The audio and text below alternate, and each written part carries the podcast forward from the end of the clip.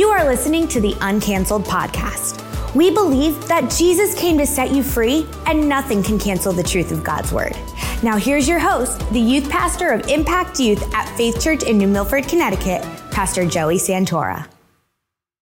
Ooh, what is going on Uncanceled? Oh, How are you guys doing? Nice. Thank you No, yeah. so much for tuning No, that's in. That's that good. was good. Oh one. yeah, That's good. It was just like last week was like a really long one. I had to hit Should it I- real should I put a timer up for that one?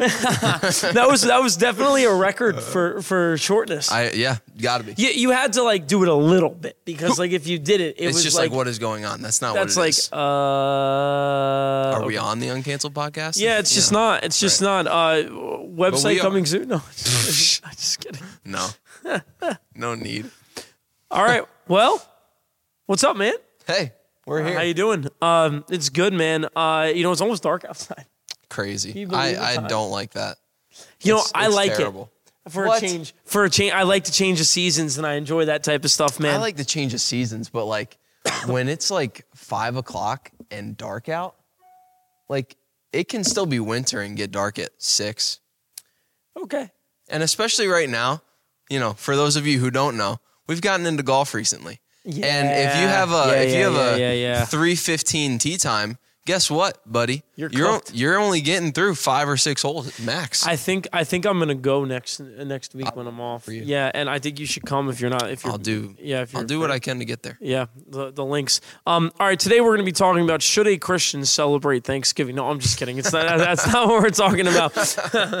we're not talking about that. That really should not be a should not be like a topic of co- like it probably is like amongst some people, but like but like breaking news.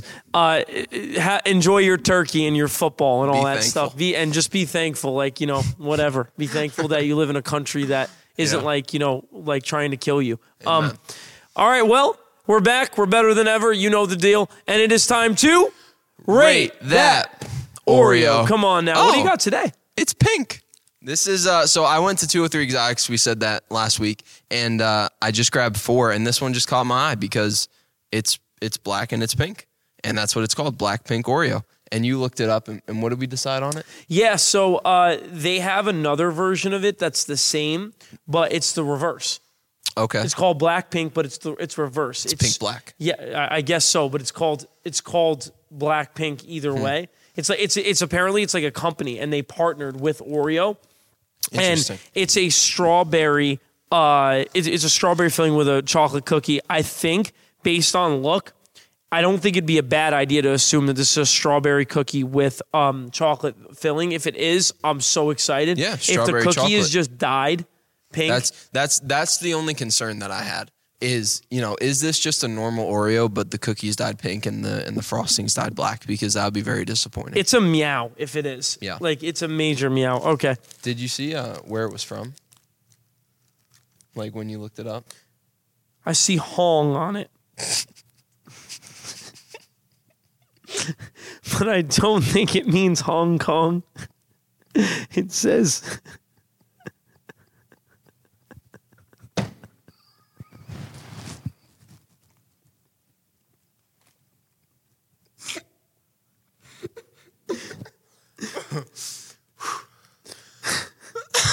Hong, Hong, Hong Kemp Kim Sokola.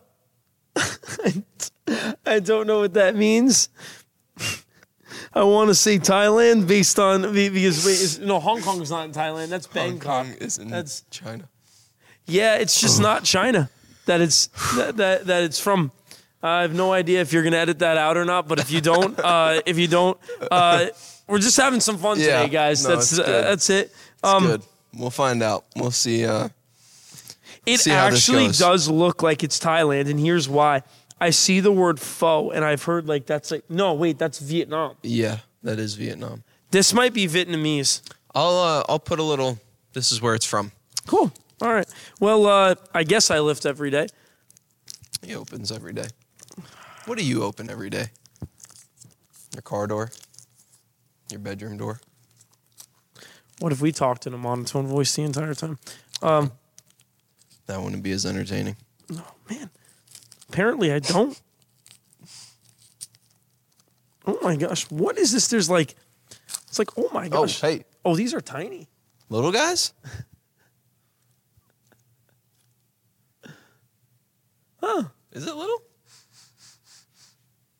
I think strawberry. I think strawberry, man. And I'm excited for it. All right. All right, let's give it a. Why does this keep falling? Do I need to tighten it? Yeah. Right there? yeah. yeah. Okay. I think so. Ready? Here we go. Mm-hmm. Strawberry. Yeah. Oh yeah. It's a slapper. Oh, that's good. Wait, that's good. Wow. What do you think the frosting is? Just chocolate? It's like a very good chocolate though. That's good. Like it's like very it has like a, um, it has like it kind of has like a hot cocoa taste to it. To be honest with you, you you like that, don't you? Yeah. Here's what happens. Here's what you're experiencing when Okay. you put this in your mouth. Let's hear it. Probably a little. Oh man, it's like a strawberry hot chocolate. Yeah. And like the cookie is kind of it's a great texture. It's nice. It's like a shortbread kind of texture. Yeah, it's it's it's yeah, that's perfect. Dude, this is great. This is really good. I'm really happy. Wow. I'm really happy. The aftertaste. Oh yes, it's like brownie batter kind of. Let, let, like the after. Oh so much is happening. I'm so glad it wasn't just dyed. That's great. That's really good. I'm so excited right now to rate this right now. All right, man. Let's It- see this. it- You nailed it with the hot chocolate. Like Yeah. I feel like I'm drinking a hot chocolate from Cumbies. Ye- okay, fair enough. The best one, by the way. The best one. Um, yeah, I, I'm I'm happy. I'm excited. Yeah, it's good. Um, It's really good. I'm really excited. I'll be honest with you. I almost just snagged another and popped it in my mouth, just like right on the potty, like right now. Um, this is great, guys. You should get some. You should get some Blackpink Oreos because It's good. It's really good and it's different, and I like it. It is different. It's definitely different. Wow. All right. Well. Wow. Ben, Yeah. how many of these are you eating? If you had a whole package of them, not just this. Like a like a a big guy. Like in a yeah, in a day where like you're like, you know, we've Jeez. talked about you can eat a sleeve of Oreos. Could you eat a sleeve of these? I think that I could. I wouldn't enjoy it quite as much as those peanut butter chocolate pie ones, Okay. but I could. It's very good. I'm I'm gonna say I could eat a ton of these. Is it better than a regular Oreo?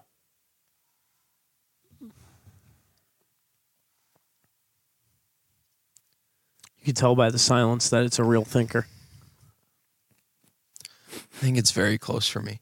I the flavor is really good and it is Yeah. different and like I enjoy it. It's it's hot chocolate with a little strawberry, which is just different, but like it works well together. Um, it's really close. It might be like neck and neck. Yeah, I was if it's about- better. I was actually gonna say that that they're tied. Like if Yeah. somebody put them next to each other and said, "Do you want one?" I might as well just like blindfold myself and pick one because like it's it's not like I, I like it would more be what I'm in the mood for, right? Right. Because this is Right. chocolate and strawberry, where a regular Oreo is just like just like chocolate and, and, and cream. You know you know what I mean? So Mm. I, I I really like it. This might be the first one that we've tried. Besides maybe the chocolate peanut butter- one that would go well with milk.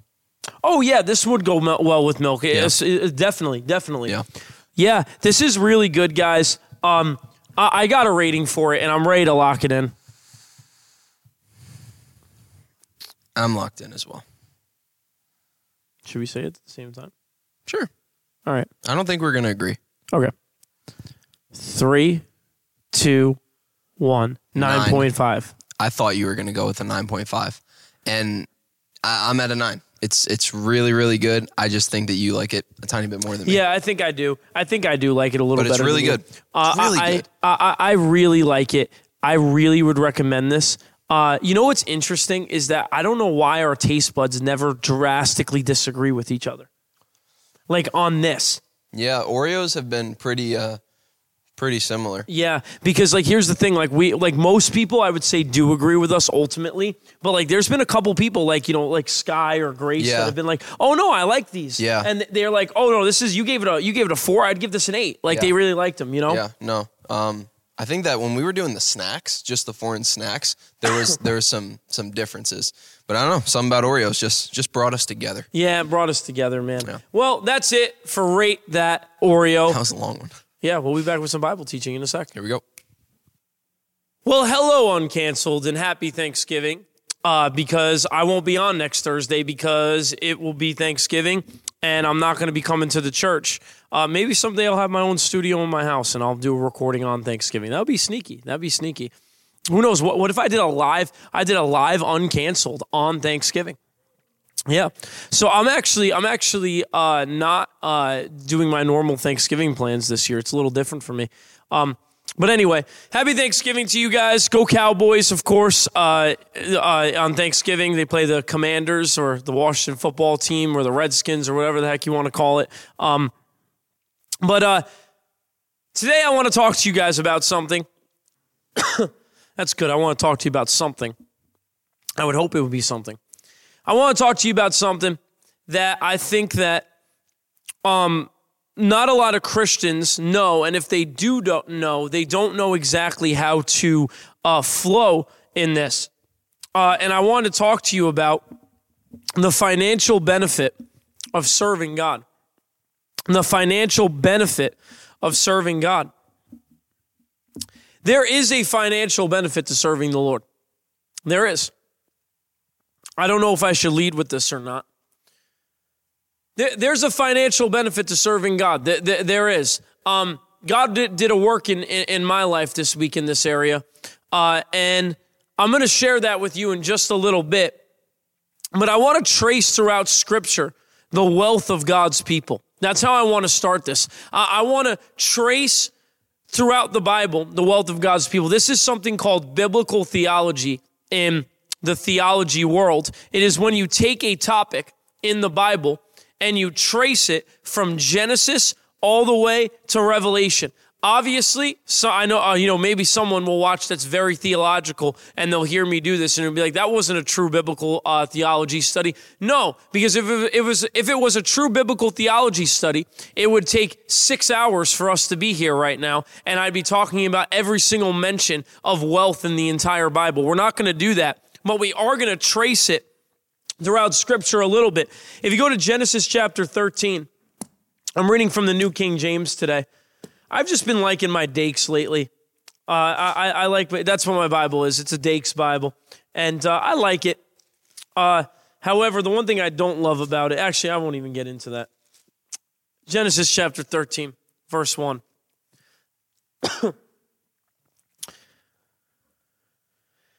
it says, Then Abram went up from Egypt, he and his wife, and all that he had, and Lot was with him to the south. Abraham was very rich in livestock, in silver, and in gold. Why did I read that scripture to you?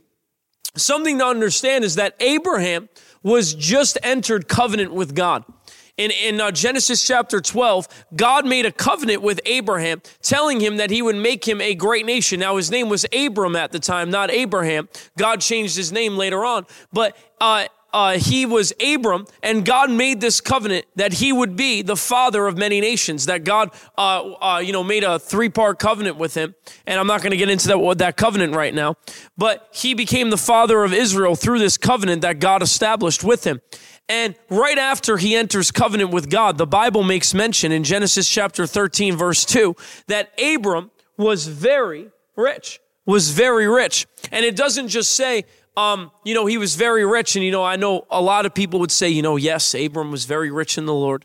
He was very rich in, in the presence of God and, you know, very rich as a, you know, um, because, you know, he knew that Christ was going to come. And so he was rich in that promise. That's not what the Bible's talking about when it says this. It's saying rich in livestock, in silver, and in gold. Abram was in covenant with God and he was blessed because of it. We see that in the Bible.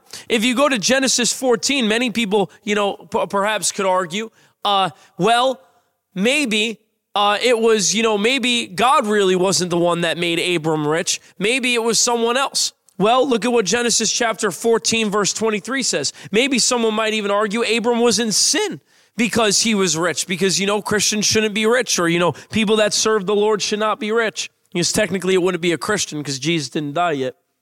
But in, uh, in um, Genesis chapter 14, verse 21, it says,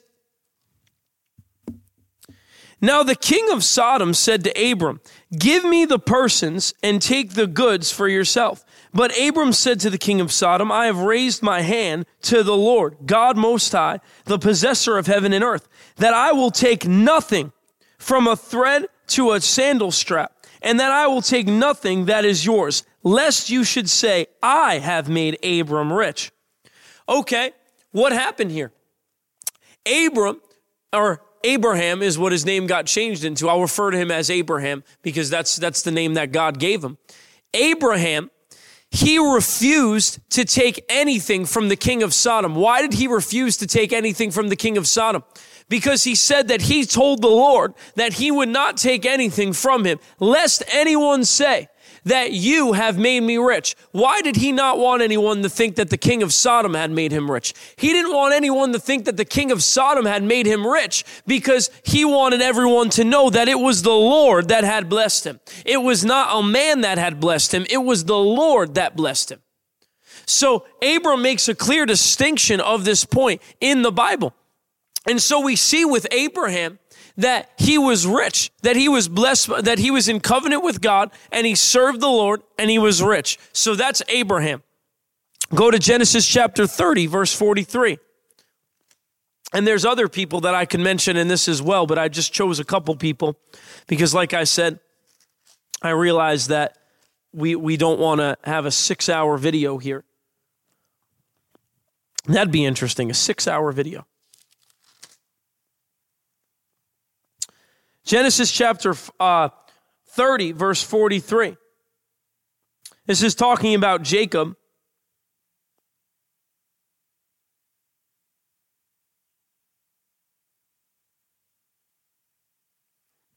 And says in verse 41 and it came to pass, whenever the stronger livestock conceived, that Jacob placed the rods before the eyes of the livestock in the gutters, that they may conceive among the rods. But when the flocks were feeble, he did not put them in, so the feebler were uh, Laban's and the stronger Jacob's. Thus the man became exceedingly prosperous and had large flocks, female and male servants, and camels and donkeys. I'll explain kind of a little bit of what was happening. Basically, in the story of Jacob and, La- and Laban, Laban tries to rob Jacob multiple times. But every time that Laban tries to rob Jacob, I'm not going to get into all the details of how it was done and accomplished. Basically, Laban kept on switching different conditions with Jacob and said, You can have these animals and you can have those animals. And whatever animal he was supposed to have basically ended up being the animal that was born. Uh, you know, uh, let me, I do need to get into a little bit because that sounds confusing. Let, let me get into it a little bit. You know, it was like, okay, you know, Jacob, you can have any, you know, lamb that was, uh, that is spotted. And then all the lambs that were born were spotted. Or it was, you know, Jacob, you can have whatever lamb, uh, you know, has stripes on it. I'm just coming up with random stuff for sake of simplicity of understanding. But basically, what happened is that he, every single animal that was born start was whatever Jacob was promised by Laban. And so Jacob, what would happen is that God made sure that Jacob was blessed in every single way. Even though the world in this situation or Laban in this situation was working against him, God made sure that Jacob was prosperous. Why? Because Jacob was the one through which the covenant that Abram had came through. Jacob was the descendant that, that was, uh, that received the, uh, the line of, of Israel. In fact, Jacob's name gets changed to Israel. It would remember the whole story with Jacob and Esau. Well, it was Jacob now who would carry on the legacy of Abraham. And so everywhere that Jacob went, or and not everywhere Jacob went. What, no matter the situation, Jacob benefited. Why? Because he was in covenant with God. Because uh, God made sure that he prospered everywhere that he went. And so Jacob is a prime example of in our lives, no matter what people may try to do to be able to keep us down or stop us from being able to prosper, when we serve the Lord, the Lord will make a way for us to be able to prosper. But that's Jacob. Jacob prospered. Jacob prospered. Go to First Chronicles. First Chronicles chapter 29. First Chronicles chapter 29.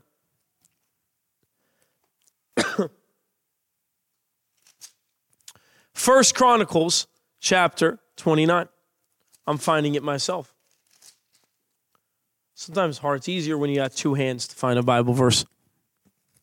Not that I don't have two hands, but one of my hands is on the other side of the microphone and I just don't feel like moving it underneath. Anyway, not that you need to know any of that. First Chronicles chapter 29, verse 28. It says, this is speaking of David. I'll just read you verse 26. Thus David, the son of Jesse, reigned over all Israel. And the period that he reigned over Israel was 47 or was uh, 40 years. Seven years he reigned in Hebron, and 33 years he reigned in Jerusalem. So he died in a good old age, full of days and riches and honor. And Solomon, his son, reigned in his place. David was a man who was full of riches, the Bible says. Now, watch this. David was also someone who was in covenant with God. He was someone who was serving the Lord, and God made a covenant with David. That actually, in the part of David's covenant was that the Messiah would come through his line, Jesus. And so, what, what's important to see here is that David, he was rich. He was rich and he served the Lord and he was in covenant with God. Yet another person in the Bible that had financial benefit of serving God. Go to Second Chronicles chapter 1, verse 7 through 12. Somebody may be thinking right now, was it really was it really God that was making these people rich or was it you know somebody else or were they in sin for having riches? Because a lot of some christians teach that you know it's a it's a sin to be rich or it's wrong to be rich as a christian. You should really be very poor and lowly and all that stuff. Well let's see if it really was god which by the way the answer is yes. In every single one of these cases god made sure that they prospered in every way. There were supernatural things that happened in each of their lives that made them prosper. Think about this. David was a shepherd boy and then god promoted him to the palace to lead the people. And then David prospered because he served the Lord. But watch this. This is a this is what I call a no doubter because the text will actually literally say who did it. Go to Second Chronicles chapter 1 verse 7. It says, on that, uh, on that night, God appeared to Solomon and said to him, Ask what shall I give you? And Solomon said to God, You have shown great mercy to David, my father, and you have made me king in his place. Now, O Lord, God, let your promise to David, my father, be established. For you have made me king over people, like the dust of the earth in multitude. Now give me wisdom and knowledge that I may go and come in before this people. For who can judge this great people of yours? So watch this. Solomon's desire was to have wisdom and understanding to lead God's people. And that's such a great thing. Solomon didn't ask for money. He didn't ask for fame. He didn't ask for anything like that. Solomon asked for wisdom and knowledge. And the Lord sees that. And here's what, here's what God has to say. And says, Then God said to Solomon, Because this was in your heart, and you have not asked for riches, asked uh, riches or wealth or honor or the life of your enemies, nor have you asked for a long life, but have asked wisdom and knowledge for yourself, that you may judge my people over whom I have made your, you king. Wisdom and knowledge are granted to you and, and I will give you riches and wealth and honor, such as none of the kings who had were uh, um, have had who were before you, nor shall any after you have the like. So here's what happens. God asked Solomon, okay, what do you want? Ask me whatever you want. And Solomon asked for wisdom and knowledge. What does God turn around and do? He says, okay, you'll get wisdom and knowledge, but guess what? I'm going to bless you financially as well. God doesn't say, you know, well, because you asked for wisdom and knowledge, and, you know, thank God you didn't ask for riches because, oh, he's thanking himself. Uh, but uh, they didn't ask for riches, you know, uh, uh, you know, I'm not, you know, because I would never give you anything like that. You need to make sure that you're a very poor king and that, you know, you don't have very much because you serve me. That's not what God says. He says, I'm going to give you riches as a result of asking. What does this show us? This shows us a principle that is important in the Bible that you need to seek first God. How is he seeking first God? Because he wanted wisdom and knowledge to be able to rule the people of God. He knew that that's what was needed to accomplish what God had set out for him. And so he sought first God. And as a result, God gave back to him riches. God blessed him. Just like it says in Matthew 6:33, it says, Seek ye first the kingdom of God and its righteousness, and everything else will be added unto you.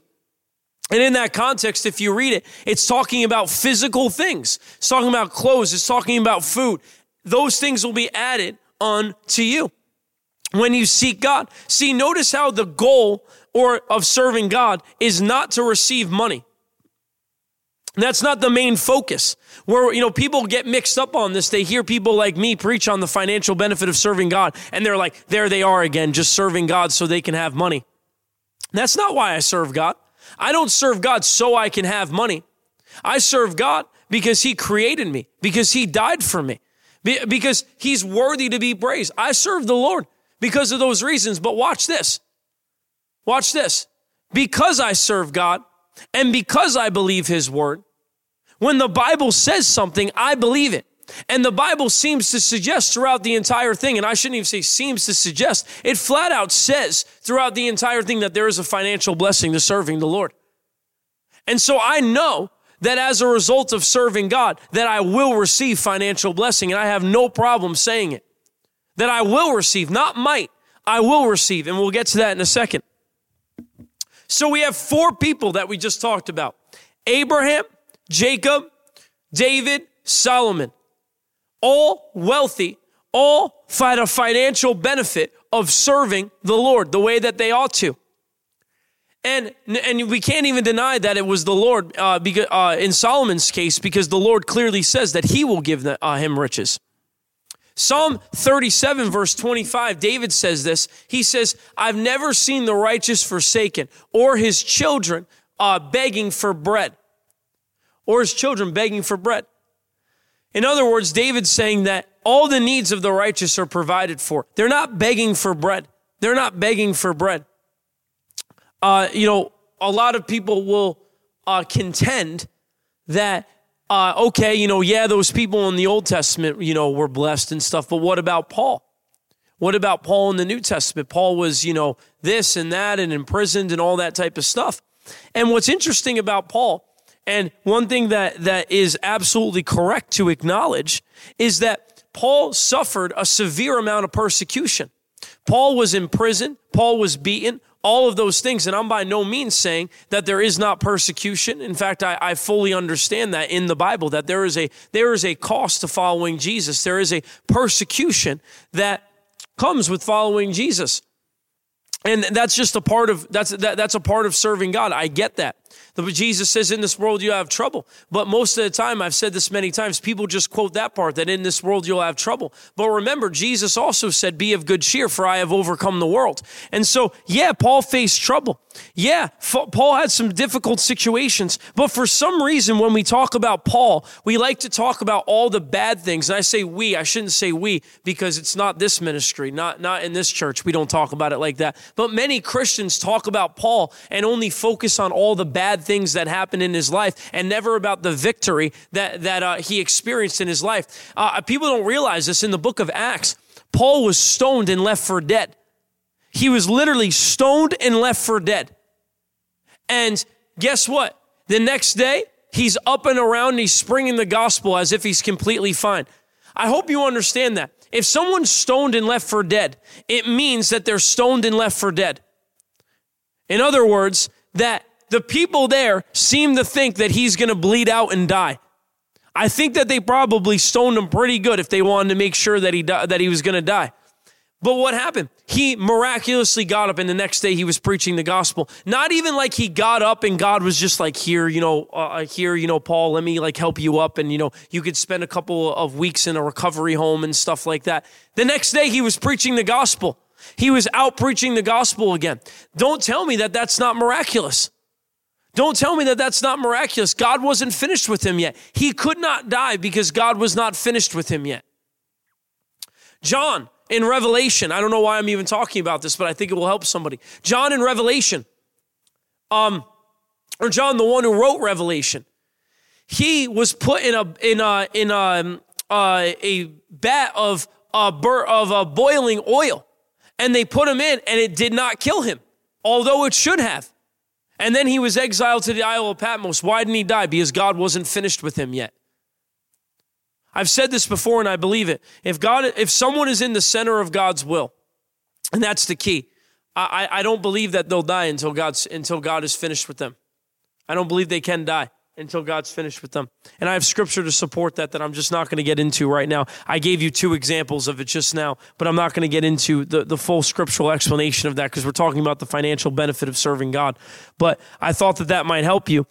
But watch this, Paul. So we talk about Paul People say, Paul, you know, he was poor, all that type of stuff. You know, his life didn't look like that. Go to Philippians chapter 4.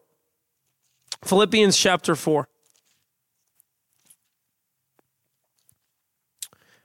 A lot of people love this scripture, but they don't realize what, what it's actually what, what's actually happening.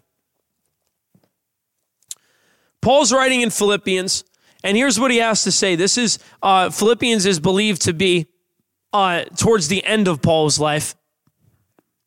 He says this in verse 18. Um, I, I, don't want to read it from the from the New King James, not because it's not accurate, but because it it, it, re, it like reads like very like like he uses words like abound. I wanna I wanna read it from the from like a translation that makes it more understandable to, to us. Sure, NIV works. Paul, Poor Paul, that, that we all say is poor. I have received full payment and have more than enough. I am amply supplied now that I have received from Epaphroditus the gift you sent. They are a fragrant offering to God, an acceptable sacrifice, pleasing to God. And my God will meet all your needs according to his riches uh, of his glory in Christ Jesus. So, Paul, towards the end of his life, even he says, he says that I, I have full payment and I have more than enough towards the end of his life, that's what Paul says. I have more than enough. Paul is not saying that he's in need. He's saying he has more than enough. Paul says, yes, he says in that same chapter that he's learned to be content, you know, having little or having much. And that's, that's a good thing to be. You should be content in whatever stage in life that you're at. And just a second, we're going to get into something uh, about that. But you should be content in whatever stage in life you're at, whether you're at a stage in life where you have a little or you have a lot. But the reality is, is that there will come a point in your life where you you will have a lot if you do the principles that the Bible promises. Okay, so now let's go to giving. Giving. This is where, you know, we see these people that have received the financial benefit of serving uh, of uh, serving the Lord, and uh, you, you've seen this. Uh, we see these people in the Bible that have received the financial benefit from serving God, and the, what did these people do that we kept saying? They were in covenant with God. They were in covenant with God. They served the Lord. And so, being in covenant with God, what does that mean? That means obeying his commandments. That means serving him, giving your heart to him. And part of giving your heart to the Lord and giving your all to the Lord is obeying his commandments. Jesus says in John 14, 15, if you love me, you'll obey my commandments. So part of serving God and being in covenant with him is obeying his commandments. And uh, you know, people, uh, uh, people sometimes they don't see the financial benefit of serving God. For you know, they've been Christians for 25 years. They've never seen the financial benefit of serving God, and they wonder why. Why don't I see the benefit of serving God? But they don't tithe, they don't give, they don't do any of that stuff. And the reason why they don't see that financial benefit to serving God is because if you want to see it, there is things that need to be done. There are things that need to be fulfilled. There are things that need to be obeyed. And there's two types of giving that are in the Bible. There's your tithe. Your tithe is uh, your, your tithe is um, 10% of everything that you get. And I believe that you should tithe on your on your gross, not your net. Uh, what that means is you should tax uh, you should um, tithe before taxes are taken out. So like if you make you know well this is this is you know a lot of students watch this, but you know if you're making minimum wage or whatever working at you know Starbucks or you know a coffee shop or whatever, and your paycheck comes out to five hundred or five hundred dollars, but with taxes taken out, it's like four fifty or or four forty. You should tithe on uh, on the five hundred, not on the four fifty. That's uh, I believe that because you are get the five hundred dollars is that's what you're making and the government is taking out that money. And so you have 440. It's the same thing as paying an expense. So I, I believe you should tithe on your on the fullness of what you get. And I always think it's better to be safe than sorry when it comes to obeying the Lord, making sure you do everything that you can to obey Him. But uh, tithing is 10% of everything you get. You give it to the Lord. Tithing includes, you know, the other day a kid walked up to me and, and gave me a seed uh, that they sowed to me and uh, you know I, am I'm, I'm tithing on that. Like I'm not going to keep that to myself. I tithe on everything that I receive uh, because uh, I, I know that the the Bible commands it. Go to Malachi chapter three. Go to Malachi chapter three. Again, we're talking about the financial benefit of serving God. Well, where does the Bible say that there is a financial benefit to serving God? I know you told me a couple examples of people who receive the financial benefit for serving the Lord. But where does the Bible actually say that there is a financial benefit to serving God? Where is, is there a promise in the Bible that I definitely will be blessed financially if I serve God? Because some people would say there's not. Okay, Malachi chapter 3. We're going to begin. Where do I want to begin? We're going to begin in verse 8. Will a man rob God? Yet you have robbed me. But you say, In what way have we robbed you? Okay, so they're robbing God. Robbing God. That's a serious offense to say that you're robbing me, is what God said. Okay, what are you robbing? In tithes and offerings, you are cursed with a curse, for you have robbed me, even this whole nation. Bring all the tithes into the storehouse, that there may be food in my house. And try me in this, says the Lord of hosts if I will not open the windows of heaven and pour you out a, such a blessing that there will not be room enough to receive it. Oh, that sounds like a promise to me because God said it. He says, if you give, and notice how in the context, if we actually read it, it says, in what way have we robbed you? In tithes and offerings. Tithes and offerings. And so in, in, in this way, God then goes on and says, if I, um, Try me in this, says the Lord, if I will not open for you the windows of heaven and pour you out such a blessing that there will not be room enough to receive it. That's a promise. You have to understand that. It's a promise. God doesn't just blow smoke. And no, God wasn't just, you know, talking to people of that day for, you, you, uh, and, and, you know, it doesn't apply to us today. It does apply to us today. It's the same principle today. Yes, he was talking to the people of that time, but the same principle applies today. There was no time limit that was put on this on this scripture. God doesn't just blow smoke. He's a man of his word. He's not just going to, you know, well, I did say that in my word, but you know, times are tough in heaven. So I'm not sure if I have enough to be able to give to you. That's not God. God owns it all. He owns a cattle on a thousand hills. He owns, he owns it all. God has, God has more than enough to be able to go around. Heaven's not broke. Heaven, the streets are with gold in heaven. Heaven's not broke. So God's God makes good on his promise when he says in his word that if you give to him, if you give to him, that he will open the gates of heaven and pour you out a blessing so big that there will not be enough room to receive it. Yeah, that's in the Bible. How many of you guys know that God just provides for our needs? Really? Because it says in this verse that there will not be enough room to receive it. Sounds like more than your needs to me. More than your needs, more than enough. That's what God will do for you. More than enough. But then watch this. And, and actually, let me say this. Some people say that tithing is a pre uh, or is a uh, is um, now gone because the law has passed away. They say so. You know we don't have to tithe anymore because you know the laws. We're not under the law. We're under grace. Something to understand is that in Genesis 14, Abraham tithed before the law even existed. The law had not been put into place yet. The, the Ten Commandments had not been given yet. And in Genesis 14, Abraham tithes before the Lord. Tithes to Melchizedek, 10%. Tithing is pre-law, and it's still, it's still for today. It's still for today. But watch this. Sometimes people will say, and this is always this this is bothersome. This is bothersome to me. They'll say that there's no financial benefit to serving God.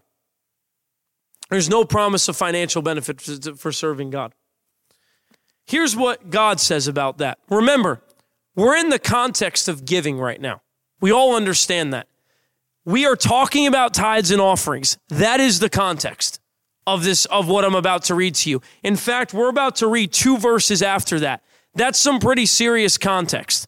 Okay, we're like right there. Here's what God says to the people of Israel. Your words have been harsh against me, says the Lord. Yet you say, "What have we spoken against you?" Okay, so they said something harsh, and God said it was. Uh, God said it was harsh. What had they spoken? You have says said it is useless to serve God. Other translations say there is no benefit to serving God. What profit is it that we have kept His ordinance, and that we have walked as mourners before the Lord of hosts? So now we call the proud blessed. For those who do wickedness are raised up. They even, they even tempt God and go free.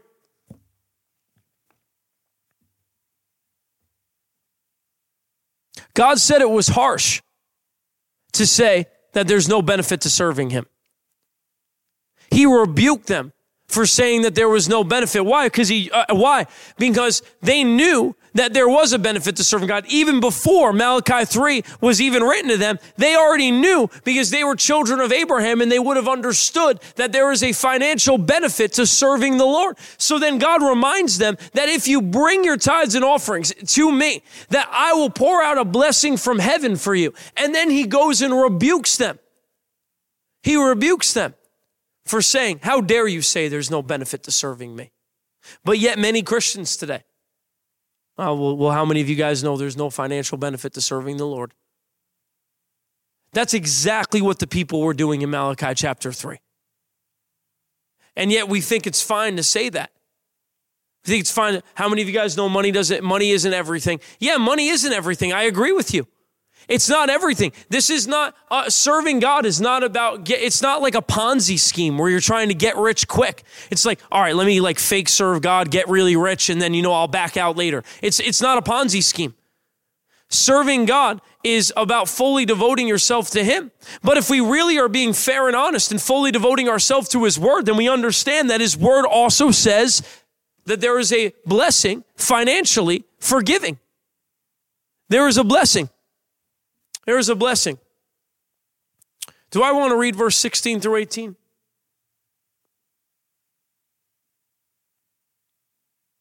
Yeah, I do, because I want to make it make it clear on this. Some people might try and argue that this text is, you know, I don't know how you'd argue it, but I could hear people, you know, well, you know, this is maybe talking about for us, you know, a spiritual promise someday when we get to heaven. Well, here's what the Bible says.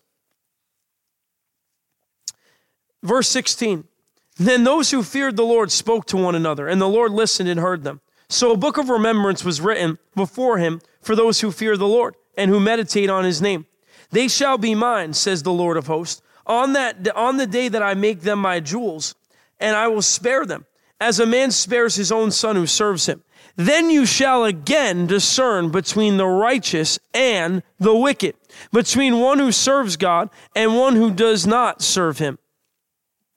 I've heard it taught before that there is a distinction, but that there uh, that uh, what this text was saying is that there would be a distinction between the righteous and the wicked, between the righteous and the wicked. And so, how can we tell that distinction between the righteous and the wicked if uh, you know, if if it's in eternity, obviously, yeah, when we get to heaven, we're gonna, you know, know who's there, you know, that serves the Lord and stuff. But what God is trying to show them is that there is a distinction that is going to be made between the righteous and the wicked. That those that serve the Lord will be blessed and you'll see it. And those that don't serve the Lord, you'll be able to see that as well. and there won't be that blessed that same blessing on their life because remember the blessing of the lord makes one rich but somebody could also say well the blessing of the world can make one rich too and you're absolutely right when the bible says the blessing of the lord makes one rich and adds no sorrow to it proverbs 10 22 when you're rich with, with the Lord, when you're rich uh, financially and you're a Christian and you serve the Lord, there's no sorrow with it. You're not going to, you know, end up killing yourself because you have everything this world has to offer, but you still feel empty. You have to understand that's why people end up killing themselves and harming themselves in the world because they feel like they're saying to themselves, I have everything. Why am I still not happy?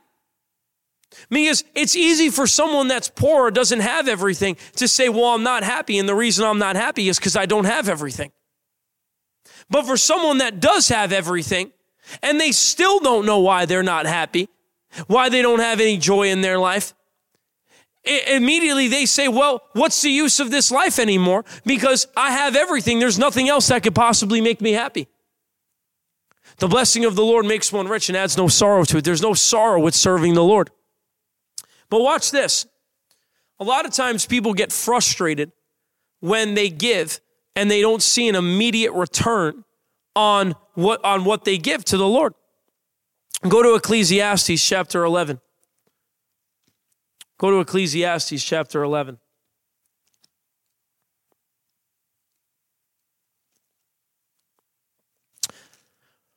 While I do that, I want to share a story with you. This past uh, Monday, I was at a service with evangelist Jonathan Shuttlesworth uh, on Monday, and you know uh, this one this will make sense in a second, but I just need to explain to you a little background. My wife and I have been giving for many years now. And I don't say that to, you know, toot my own horn or make everybody know, oh, he's such a giver. That's not what I'm trying to do. This is this is to encourage you. This is to encourage you. My wife and I have have uh, been giving for many years and uh, I made a decision when I was 19 years old to begin to uh, really give into the kingdom of God. I'm 23 now, uh, so that was four years ago. I made that decision to do that. And then when me and Brianna got engaged, we made a decision that we will put the Lord first in our finances. That if it's between obeying God and sowing something that is significant to us, or you know having a you know having the money to be able to pay a bill, we're going to go and we're going to give the money to the Lord because we know that uh, we know that God will provide for us and take care of all of our needs because there is a financial benefit of serving the Lord. And so, uh, you know, it's funny, you know, me, me and Brianna just, we never have done, we've never done world's math. We've always done God's math on things. We just have. So, like, eh, you know, we just give stupidly sometimes like it's people like if someone was managing my finances, they would tell me like you are going to starve and be on the streets. Like what are you doing? Like like there's been those points in our life. There have been points, and again, I, am not trying by any means to pump myself up. I'm trying to encourage you with something right now about receiving financial harvest. There have been times where my wife and I have made a decision to clear out our entire savings account and give it to the Lord. That was a hard decision to zero out your, your savings account and just live on whatever money you have left in your checking account right there. You know, just just whatever's left for the month. Yeah, there's been times where th- there's been times where we've given and you know we, we don't get paid again for you know two weeks and we have you know 300 bucks to live on for the next i don't know uh, two weeks or whatever and if you're married and you have a house and all that type of stuff that that can be difficult but we we knew that the lord had spoken to us so we were willing to do that and uh, you know, and and I'll say this: God God took care of us every single step of the way, but we never really saw a full financial harvest come back to us, or like a significant financial harvest. God helped us get our house very much so. He did. He very much worked in our favor with it. We we bought a house that just so happened that the owners uh, were willing to leave all their furniture, and, and we had a house that was fully furnished. We got the house for a really good price in a market that uh, was not favorable to homeowners that are to home buyers. Uh, we, we, had supernatural favor with our car uh, and such that, that we just bought, where we got it for three hundred dollars less a month than it should. We should have gotten it for. So, like the blessing of the Lord has been on our life, but we we never had seen something as significant of what I'm about to tell you. I was at this service and uh, evangelist Jonathan called out our entire uh, group that was with us. We had about 20 of us at the service and told us to come down to the altar. So I said, All right. You know, we went down to the altar and was lifting my hands, just worshiping the Lord. And he walks over to me and, you know, he basically just said some stuff to me that really impacted me. And he laid hands on me, prayed for me. And I felt the power of God come on me so strongly. I, I, I don't cry like ever and I just like began to like cry. It was like like I can't even explain the type of cry it was. It was like it, it was like something I've never I've never experienced before. Like I was almost like like like my mouth was like my mouth was like making noises I've never heard it make before. I know it sounds so funny, but uh, it, it, it was true. And I just was like, what is going on? And I talked to my friend afterwards, and he was like, yeah, I saw that. He was like, God was really touching you, and I was like, yeah, he was and I just felt something imparted into me that, that in that moment from evangelist Jonathan. And I, I got back up and, and really what it was is it was like a it was like a severe hunger for the Lord. And it was a severe hunger for the Lord and a desire to do great things for the kingdom of God. Because one thing he prayed for us is that we would uh, that we would have enjoyable ministry, enjoyable ministry. And I really just felt that deposit. And I went back to my seat. He prayed for me and my wife. And I leaned over to my wife and I said, That really impacted my life. That really impacted my life. I said, uh, the, you know, I want to respond to this by giving to the Lord by, and by sowing personally into Evangelist Jonathan. So I told my wife how much, and I, and my wife was like, okay. And the amount that I told her was a stretch for us. Uh, you know, you know, you, I, I, you know, I have, it's not like I don't have bills to pay in life and stuff like that. It was significant though to us. And so I said, you know, that's, that's what we're going to do. And, uh, me and my wife, my wife, my wife is so great. She, she honors me as the, as the head of our, uh, of our home. I don't just, you know, force things on her. Certainly not.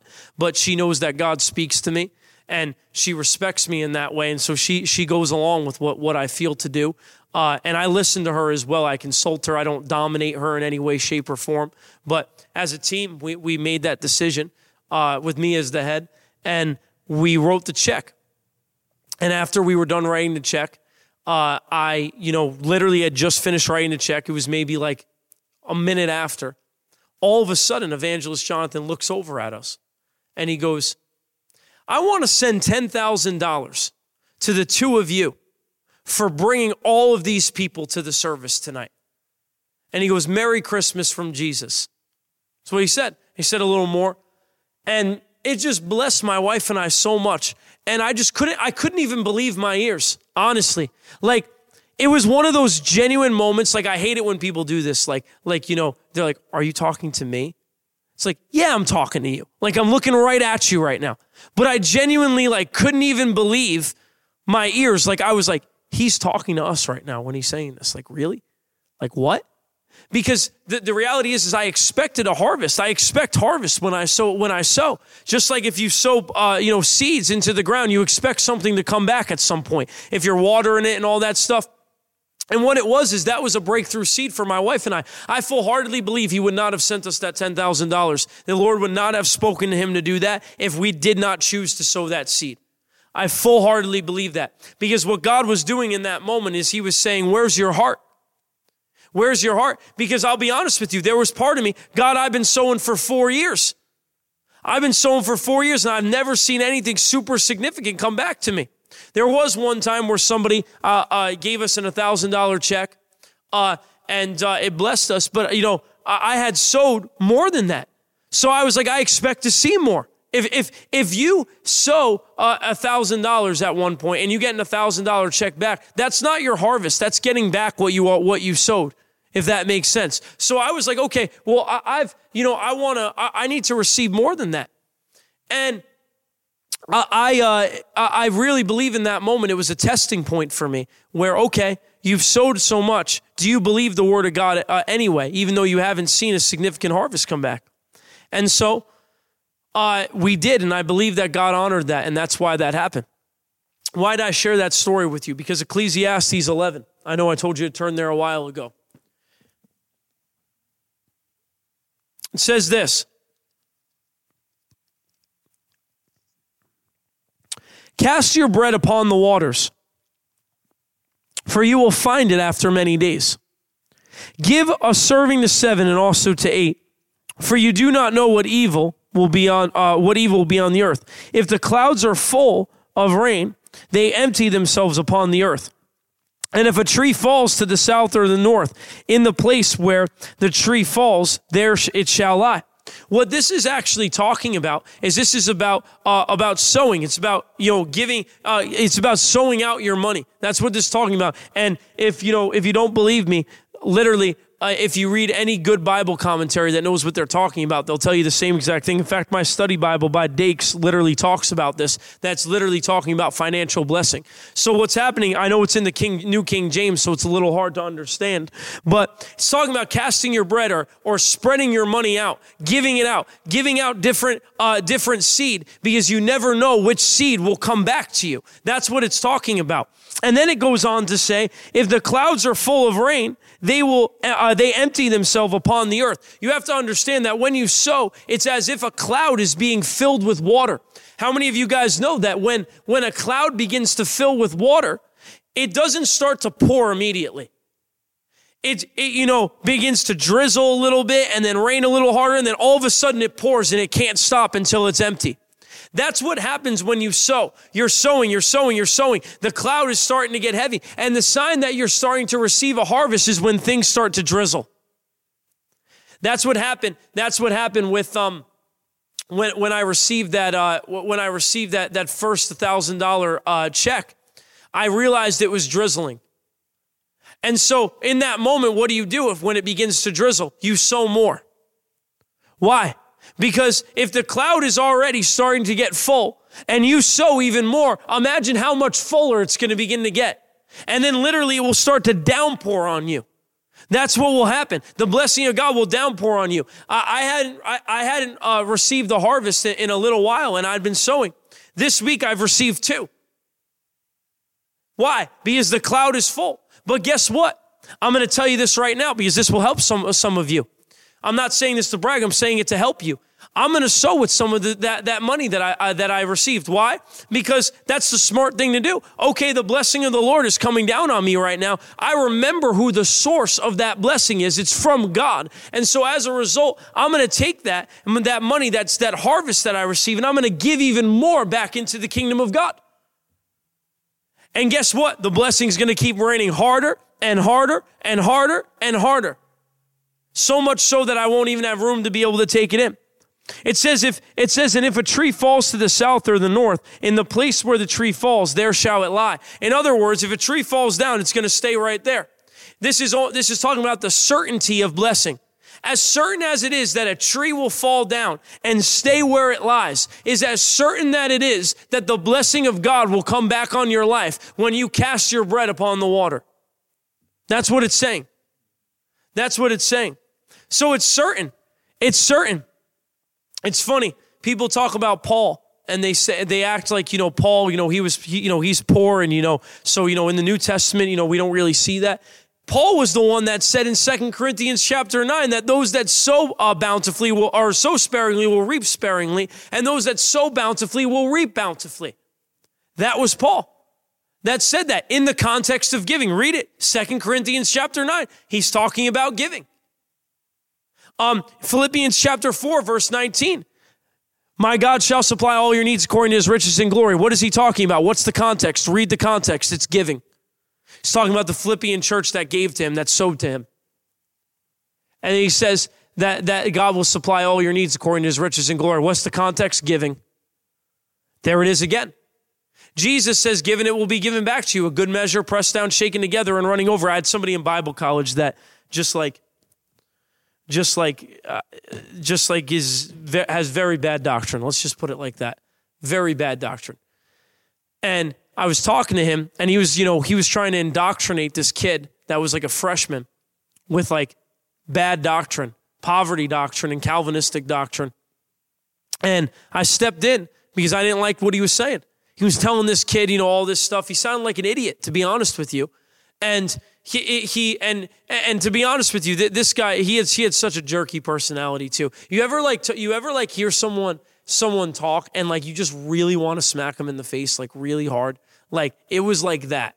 And like, he, he, hear me out. Like, I did not. Like, I have self control and stuff like that. And no, like, I'm not saying like I hated that person. I know we're supposed to love all people. I understand that. I'm telling you, in my flesh, I wanted to hit him in the face.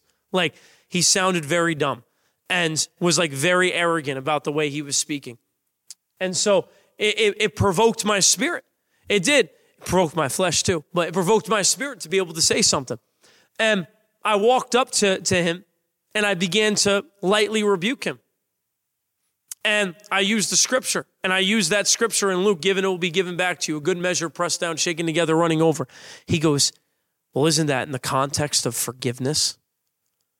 And I said to him, I said to him, well, the verse before is talking about forgiveness. You have to understand what's going on right now. Jesus is doing a teaching before these people, and he's teaching a spiritual law that when you give, it will be given back to you. It's so funny. I've heard people that preach that understand that he's teaching a spiritual law and principle in that text, and they will use it and they'll say, you know, if you love others, it will come back to you.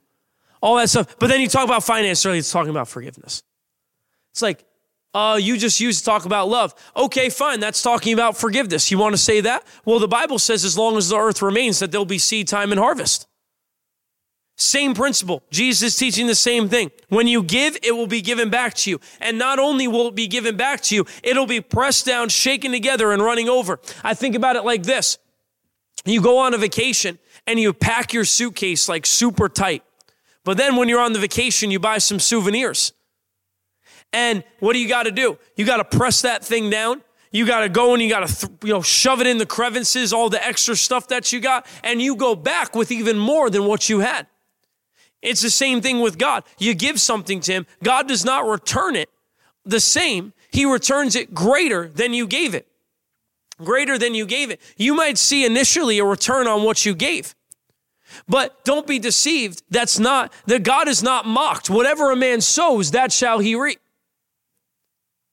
And so you'll, you'll, you'll receive, you'll receive it. Yeah, you'll get that. But God is not going to just stop and say, okay, I'm just going to give you the money back that you sowed. That's it. God's going to make sure you get it back with interest. He'll get it back. I know that you know not everybody likes this this type of type of stuff, you know, because they think that they call it the prosperity gospel and all this type of stuff. It's not the prosperity gospel; it's the Bible. It's the Bible. And the proof is the proof is obviously I we we go based on the word of God, not our experiences first and foremost. Never on our experience first and foremost. But if I'm saying it's in the Bible and I'm reading the scripture and I'm showing you in the Bible where this where this is. And then I'm telling you my life and how I literally experienced someone give me $10,000 uh, randomly. You just can't deny the blessing of the Lord. It's it's so obvious. God doesn't want you to struggle and barely get by. People people treat our God like an abuser sometimes. Like it's difficult serving God and it's just very hard and you just won't have anything and you know sometimes you'll starve and go hungry and all this type of stuff. And they make God out to be like he's a bad father. But the scripture says if you good fathers know how to give good, uh, you earthly fathers know how to give good gifts to your children, how much more will your, will your Father in heaven good, give good gifts to his children? There it is. There it is. God is a good father. He gives good gifts to his children. There's a financial benefit to serving God. I challenge you today, if you're not a giver, to give. You can give to this ministry. If this blessed you today, you can, you can give to this ministry. Say, well, this is where I heard it, and I want to bless this ministry. Oh, did, did I do this teaching to get you to give to me, uh, to give to, I shouldn't say to me because the money doesn't go to me, it goes directly to the ministry. Uh, but, you know, to give to the ministry, no. I'm not telling you to do it. To be honest with you, I, I don't take offerings anymore with, with uh, need attached to it. That's not the way that I take offerings anymore. I take offerings with vision attached to it uh, vision and impact attached to it. That's it. That's how I take offerings. I, we really don't need your money in this ministry. We don't.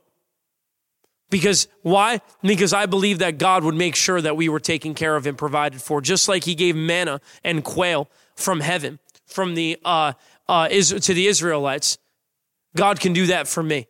And so I don't I don't take this I don't take an offering out of need, but I just feel to right now. There's a giving grace. There's a giving grace on on the message of prosperity and financial benefit of serving the Lord. There is. There's a giving grace that comes upon people where they go, I want that. Last night we took up tithes and offerings, and the, it, uh, ironically, after I shared this testimony, the offering buckets were full. Why? Because there was a grace on it, and people heard it and they said, I want to tap into that. If you're watching this and you want to tap into it, I'm not sure, you know, I'm not sure what Ben uh, can, can do. Uh, he may not be able to just for, you know, different reasons and stuff like that. But if, uh, if uh, you know, if he can, maybe put up a giving slide or something like that. Oh, you got. What, what you, you can put one up? Okay, great. If you can't, it's okay. Don't worry about it. If you can't, if you can't do it, I'll give you this outlet. You can go to faithchurch.cc slash give and you could select Mpact Youth and give there. Um, again, if you don't want to give and you're like, oh, he's just trying to take my money, then don't give. Fine, I don't care. Makes no difference to me. So this is this is for you to tap into if you'd like to tap into it. Um, and uh, if you give to this ministry, I promise you that I, I'm very serious about the way that we use our money. Um, in uh, in uh, is everything I can control. I'm very serious about it, and and uh, we'll use it for the kingdom of God. Use it for the kingdom of God.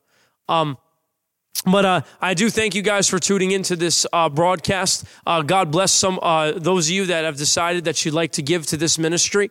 Uh, if you'd like to, you know, give a check to the ministry, you can make the check out to Faith Church uh, or to Faith Ministries, and you can put in the memo Mpact Youth, and you can give it to me next time you see me if you'd like to. If not, though, God bless you. If you do, God bless you. And I hope that you receive from this teaching. There is a financial benefit to serving God. And I want to be clear. I, I, just want to say this. I just felt this pop in my spirit. If you don't give, and it's not that you're against the message, you just don't feel to give, that's also okay. You should not give because somebody is forcing you to give. The Bible says don't give out of compulsion. Give because you feel to do so in your heart. That's it. So God bless you. I hope that you guys have a great Thanksgiving and we'll see you. Well, not next week. We'll see you the following week. Following week. God bless. Thank you for listening to the Uncanceled podcast. We hope you were blessed and encouraged by the teaching today. If you are between the grades of 5th through 12th grade, make sure to check us out in person at Faith Church in New Milford, Connecticut every Wednesday night from 6:30 to 9 p.m. Be sure to tune in next week for another weekly podcast from Uncanceled. God bless.